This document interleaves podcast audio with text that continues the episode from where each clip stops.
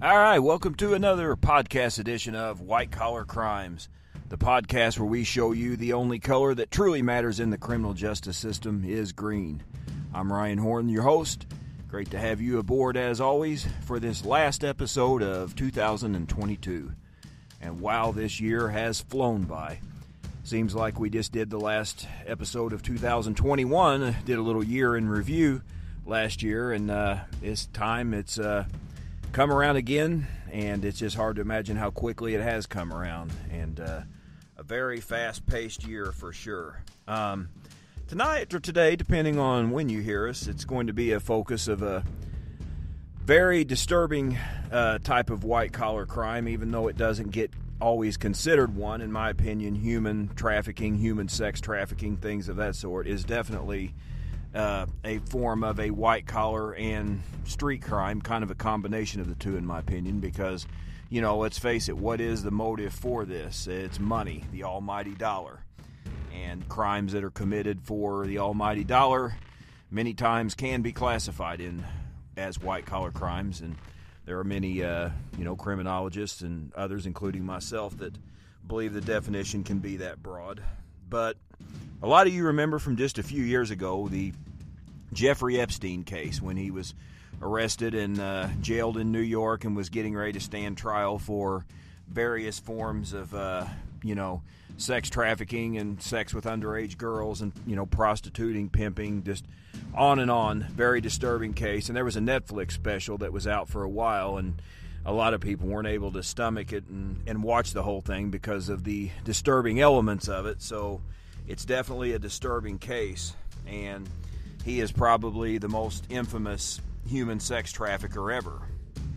Now, they reported to us he committed suicide in jail while getting ready to stand trial. I'm not going to do a whole episode on, you know, what I believe or don't believe. Uh, I'll just say right out of the gate, I have two theories on what could have happened, and neither of them involve him killing himself. You know, I know you probably remember on Facebook a couple years ago a lot of things, a lot of memes that were made with the Epstein didn't kill himself, and I'm in that camp as well. I think there's possibly two things that could have happened with that. One, he was murdered to keep him quiet before he went to court because his list of people involved were uh, a lot of high profile celebrities and politicians and a lot of world leaders.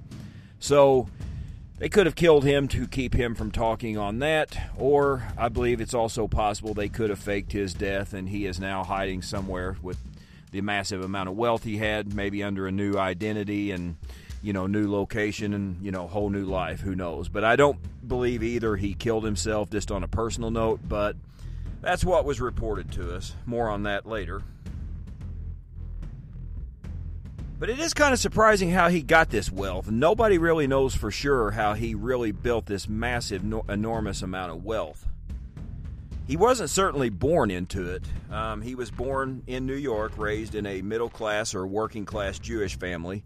I believe his uh, father worked for the Parks and Recreation Department. And I guess theirs is a little different from the one in Pawnee, Indiana. Uh, funny show, used to like enjoy watching. So apparently, uh, Jeffrey's father worked for the uh, New York version of that. So he didn't come from any kind of money or prestige. Uh, he attended college but did not graduate, did not earn a degree. But yet somehow he managed to get hired at a, as a math teacher at the Dalton School in Manhattan. Now this is despite not having a, you know, teaching degree or any type of certification or anything like that. So even in the 1970s that was uh, a little hard to do and it's not quite known how he did that. This is looking around the mid 70s, about 1974, 1975. And he was dismissed a couple years later for poor performance and inappropriate behavior toward the underage students. Now, it's quite possible a lot of these groomers, sexual predators like Mr. Uh, Epstein, they a lot of times will try to get jobs and put themselves in positions to be around children. And that's most likely what he was doing here. And I guess you can say it worked. Who knows? I mean, we don't know, you know, that of any criminal charges he was brought up on at this time yet, but he certainly probably started getting his practice grooming, recruiting, and, in my belief, probably too sexually abusing children while at this school. But it was during this time he also made connections with Alan Greenberg, who was the director of the investment bank Bear Stearns, which was a giant for a lot of years in the uh, investment business until they had a big, you know, collapse in 2008 with a lot of the other banks and uh, you know financial powerhouses of the time. But he got good connections with them, and uh, Mr. Greenberg offered Epstein a job. Again, not sure what credentials he had to get a job. Uh, he had no college degree. He had no certifications of any note.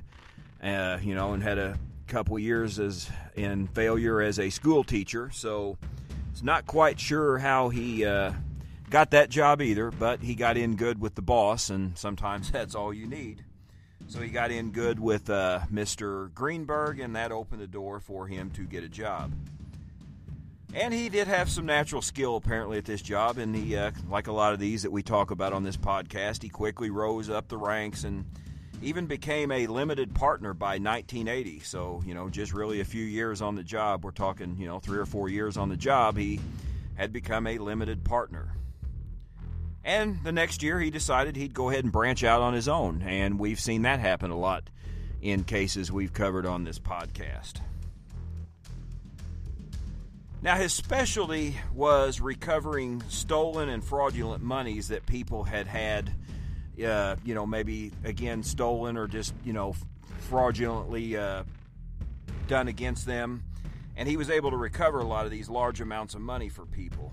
And, you know, for whatever reason, he had a very good skill in that. And, you know, people will probably appreciate a service like that if they've been ripped off some money and you're able to recover this from them, or somebody's tried to scam you and you're able to prevent that or get that money back, people are going to appreciate that.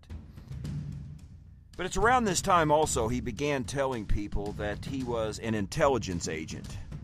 And there has been speculation about this that, uh, you know, and again, this is just speculation. We don't know altogether what, uh, if anything, but, you know, it has been speculated by some that he was a Mossad agent with the Israeli government, and he was sent here to blackmail a lot of powerful people and things like that.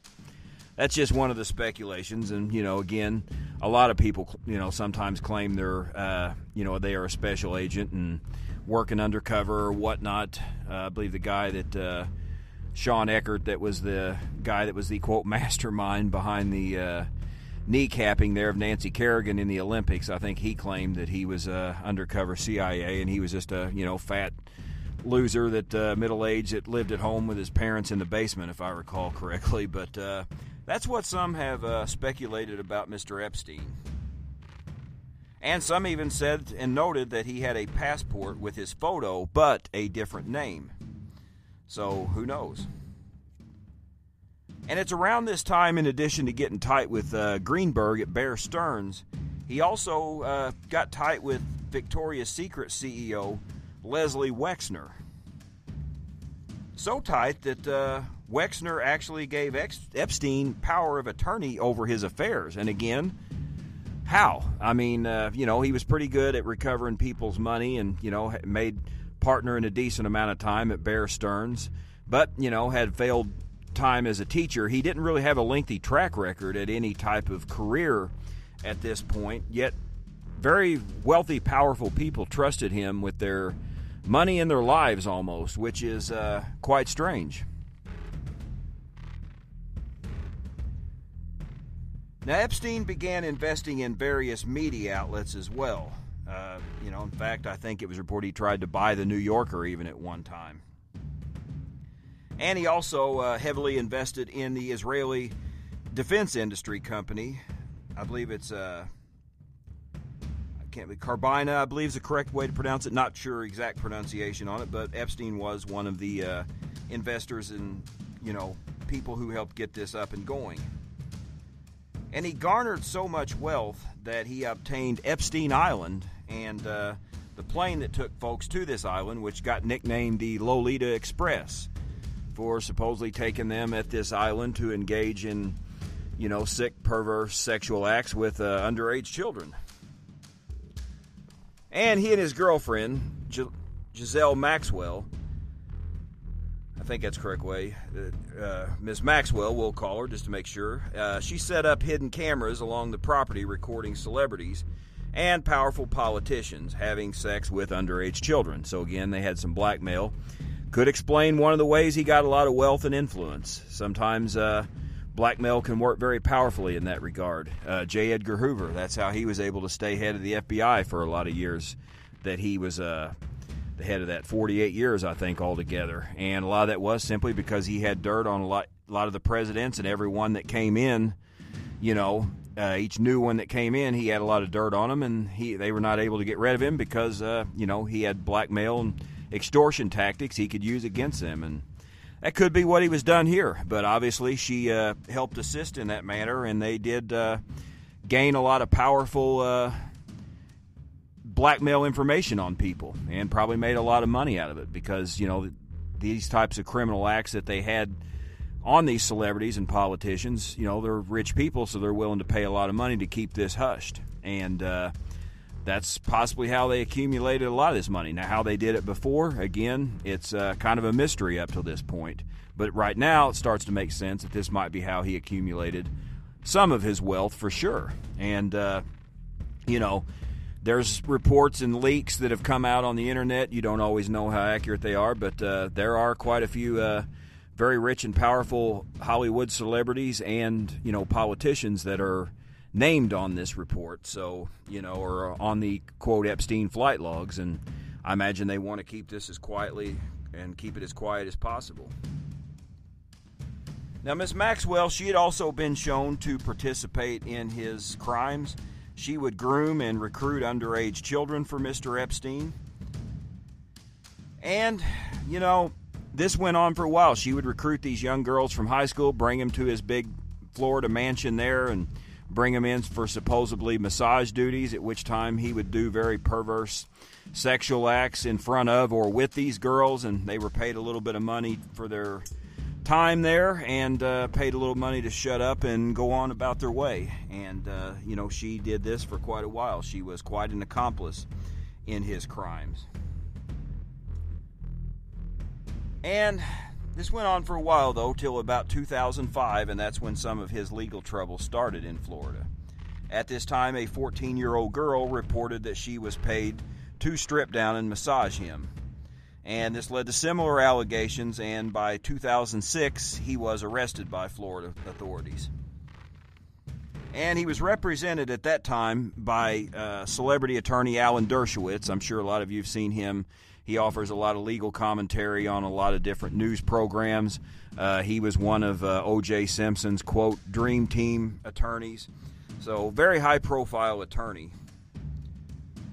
And he got Epstein what can literally only be described as a sweetheart deal. And I've seen a lot of them in my time working in the court system, but I'll have to say this one takes the cake for all the grooming, trafficking, God knows whatever else he was involved in, and having, you know, sex with countless underage girls. He got 18 months with work release, six days a week for 12 hours a day, and his cell was left unlocked. And in fact, it was said he was probably continuing his activities even during this time or not long after this time. And public outcry kind of ensued a little while later when it was discovered exactly what an extremely lenient sentence he got. Uh, you know, and I can remember some guys getting j- uh, work release when I worked at the jail, and that's not highly unusual for, you know, especially when somebody has a job. You know, you don't want them to lose it when they go to jail because when they get out, uh, when you don't have a jail, a job, that's going to get you in trouble faster than anything a lot of times. So you understand somebody wanting to keep it. But I'm not sure how he got work release because we don't really know he had a real clear, clearly defined traditional job. You know, at this point, it seemed like his job was, you know, trafficking underage girls. So I'm not sure how he was granted work release. But uh, yeah, got a cell left open and uh, six days a week, 12 hours a day. So he basically just came to the jail probably to sleep once in a while, and that was about it. But in addition to his criminal problems, multiple civil suits started uh, springing up at this time. A lot of them, you know, a lot of children and their parents were starting to file civil suits against him for the harm and the things that he had done. And this went on for a while, and finally, more criminal stuff surfaced, and he was arrested again in July of 2019. A lot of you might remember this, and he was arrested and housed in a New York jail. Supposedly was going to be tried for human trafficking in the uh, federal court in New York. Now, he requested to be released on house arrest, but he was denied at this time, and he was detained. And at this time, also, the French government began opening up an investigation into his criminal activities there. So apparently, he was not just uh, involved in trafficking of minors in this country, he did it uh, quite a bit in other countries as well. Now, I remember this too when they reported that he had had one failed su- suicide attempt about a week or so into custody, and he was placed on suicide watch. And I remember this happening too in my days as a correctional officer. They're usually put in a suicide prevention vest, which we called it a turtle suit. I'm sure you've seen them on the news. They look like this, that a little green turtle shell around somebody. This allows them where they can't hang themselves with it like they might with a jumpsuit. Usually placed in a cell by themselves where they can be checked on. You're supposed to check on them, at least Illinois state law, if I remember right, was every 15 minutes. Uh, sometimes they're placed up front, like in a holding cell, where there's a camera on them all the time, where the uh, officer in the central control unit can keep an eye on them when an officer can't be there. I don't know what uh, safeguards they took in this regard, but apparently there was an attempt, at least that they reported at that time. But we know later he did actually uh, supposedly, quote, commit suicide weeks later. And the strange thing that happened after that was it was reported that the guards just happened to fall asleep that night and the cameras on him just mysteriously stopped working. And uh, this again, despite him being on suicide watch, had happened.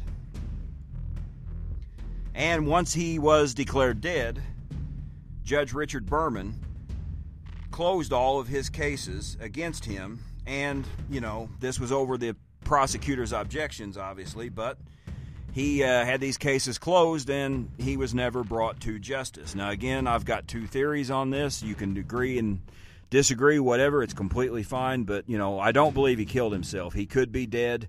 He could have been murdered, but, you know, he also could have had his death faked, and, you know, who knows where he's at today. Certainly, either one of those two, to me, are more believable than him killing himself in a high profile case like this and all these things that happened the night he ended up, uh, quote, killing himself. All these things that just magically fell into place and went wrong for that to happen. Yeah, it's a little hard for me to believe that.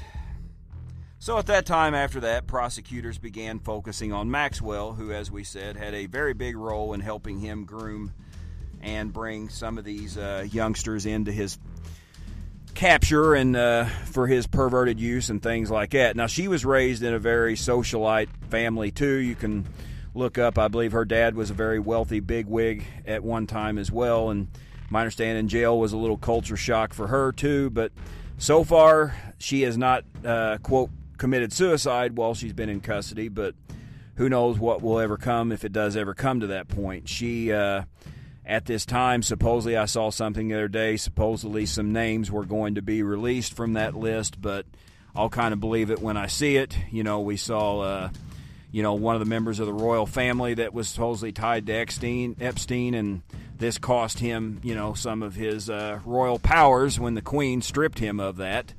Uh, very much a big embarrassment for that family, and uh, he's certainly not alone. If you've seen the ones that are alleged on this list, and who knows if any are going to actually be brought out and be brought forward, because as of right now, none officially have, which is, you know, it's quite amazing when the details of cases that usually come out, but yet this one mysteriously, uh, the names on this list just never do truly get disclosed. Again, we've had leaks and things that pop up on the internet and you know, a lot of the same names do continue to surface on these, but we've had nothing official yet that's been released or confirmed, and uh, that's quite strange. And you just kind of wonder maybe who they are protecting because, as we know, we talk about it all the time on this podcast, the courts oftentimes, far too many times, do protect the wealthy and the uh, well connected and the powerful elites much more than they do the average person.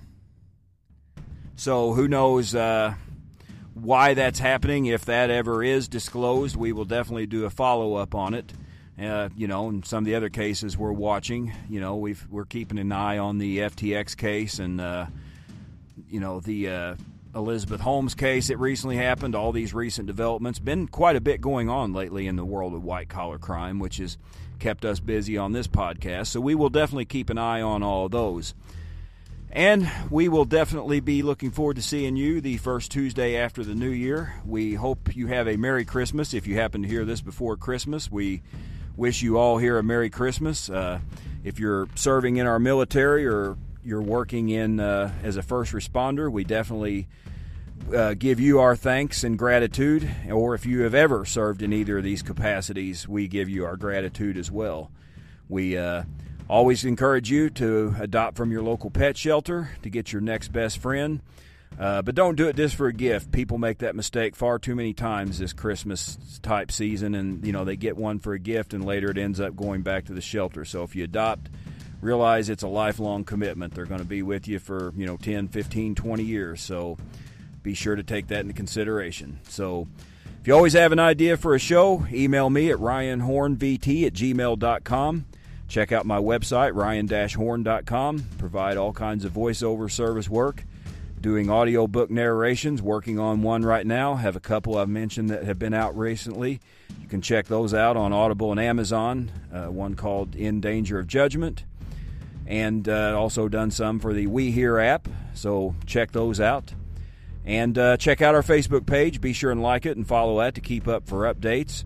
And if you have any ideas, like I said, for a show or you want to be a guest on this show, please uh, let me know. And again, watch out for your friends and family, you know, from the scammers. They're out there, especially this time of year, especially the elderly ones. Definitely keep an eye out on them.